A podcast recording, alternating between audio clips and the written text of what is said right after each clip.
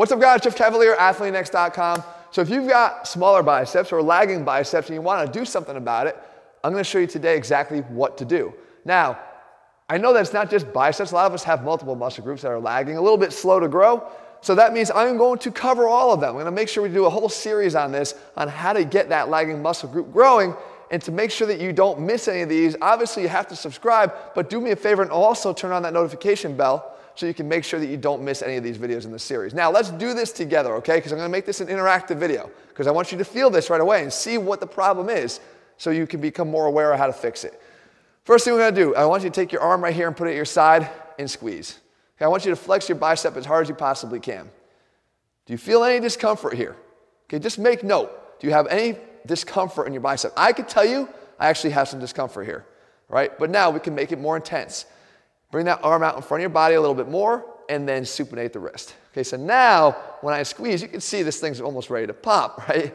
But the fact is, you may not be feeling much.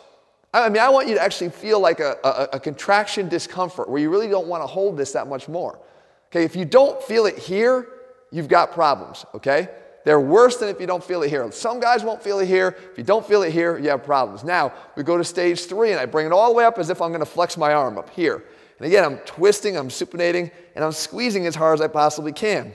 Now, this is very, very, very uncomfortable for me. If this is not uncomfortable for you to the point where you actually have to stop because it's starting to cramp up, then I've identified your problem for you. What it means is you do not have a good mind muscle connection with that muscle. And you might have heard that term thrown around before, and some guys even refer to it in PubMed studies ridiculously.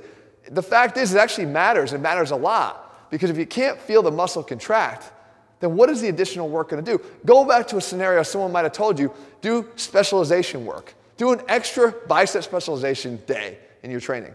What good is it? You can do all the specialization work you want, the additional bicep curls and concentration curls and whatever. If you don't have a good connection with the muscle, you think it's going to respond? You would have been better off actually doing more volume in the form of maybe another pull day, maybe a lighter pull day where you can get at least some side benefits for your back by doing extra weighted chins or underhand rows right? But, but not through additional specialization because it's not working. But it doesn't mean that specialization won't work if you first develop that mind muscle connection. So here's all you have to do, okay?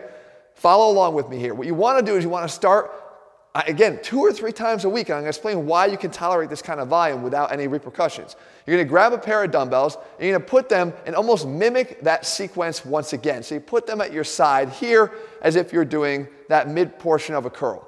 And what you want to do is squeeze as hard as you can for 45 seconds and go through just a small little pulsing contraction up and down, an inch up and an inch down.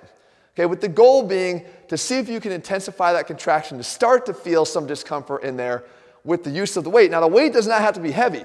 You could use very light weights here. It's just a fact to put yourself in a position to mimic the same action I had you go through before. Now, after that, you do that two times for 45 seconds. The next thing you do is you want to get into a position or an exercise that sort of mimics that secondary position, which is the arm out in front of the body, a little bit more supination. And we could do that with a spider curl position that you see me here. Now, the same thing applies here. I'm going to get up into that position, get to a contraction, have the forearm supinated, squeeze as hard as I possibly can, hope to feel more discomfort, and pulse a little bit in that top position. Up and down, up and down, just a, an inch up and an inch down. Again, the weights are secondary here. They do not have to be that heavy. You're going for that connection between your brain and that muscle, in this case, the biceps. Again, 45 seconds twice. Then finally, we're gonna go and we're gonna grab either a band if you're gonna be training at home or a cable machine if you're training in the gym. And you wanna mimic that same last position, which was basically that bicep flex position. So we're gonna do the cable curl down to a flex position here. And when you have it there, you wanna go and pulse again, once again, up an inch and down an inch for another 45 seconds per arm. Now, if you do this whole thing, it only comes out to be about six minutes of activation work. I know I did a, a Sore in six minutes series before, but let's call this the size in six minutes. Now, don't be confused. This is not a size building activity here. It's not. We're talking about isometrics and light dumbbells. What this is, is the activation necessary to unlock the size. So if you do go back to doing specialization bicep work, it actually might work now. If you do decide to do more of a pull workout, you're not, you're not caring as much about aesthetics as you are more about function, at least the secondary pull workout will now start to get more contribution from the biceps instead of letting the back dominate every move you do because you have more activation and awareness between the mind and the muscle here in the biceps. So you do this as the gatekeeper to the size. Okay, and the key is this. Uh, you're able to do it two or three times a week. Additionally, number one, because it's short. Number two, you don't have any eccentric overload here. Number three, you're not getting a whole hell of a lot of metabolic buildup. So these methods that might cause some soreness that would prevent you from doing this are not in place. This is literally a neuromuscular reeducation activity that can be done more frequently. And the way you can simply retest is from week to week, do the contraction sequence and see if you can start getting sore. And uh, ideally, to the point where even when you're down here, you're feeling some contraction soreness here as well, right? Some, some discomfort.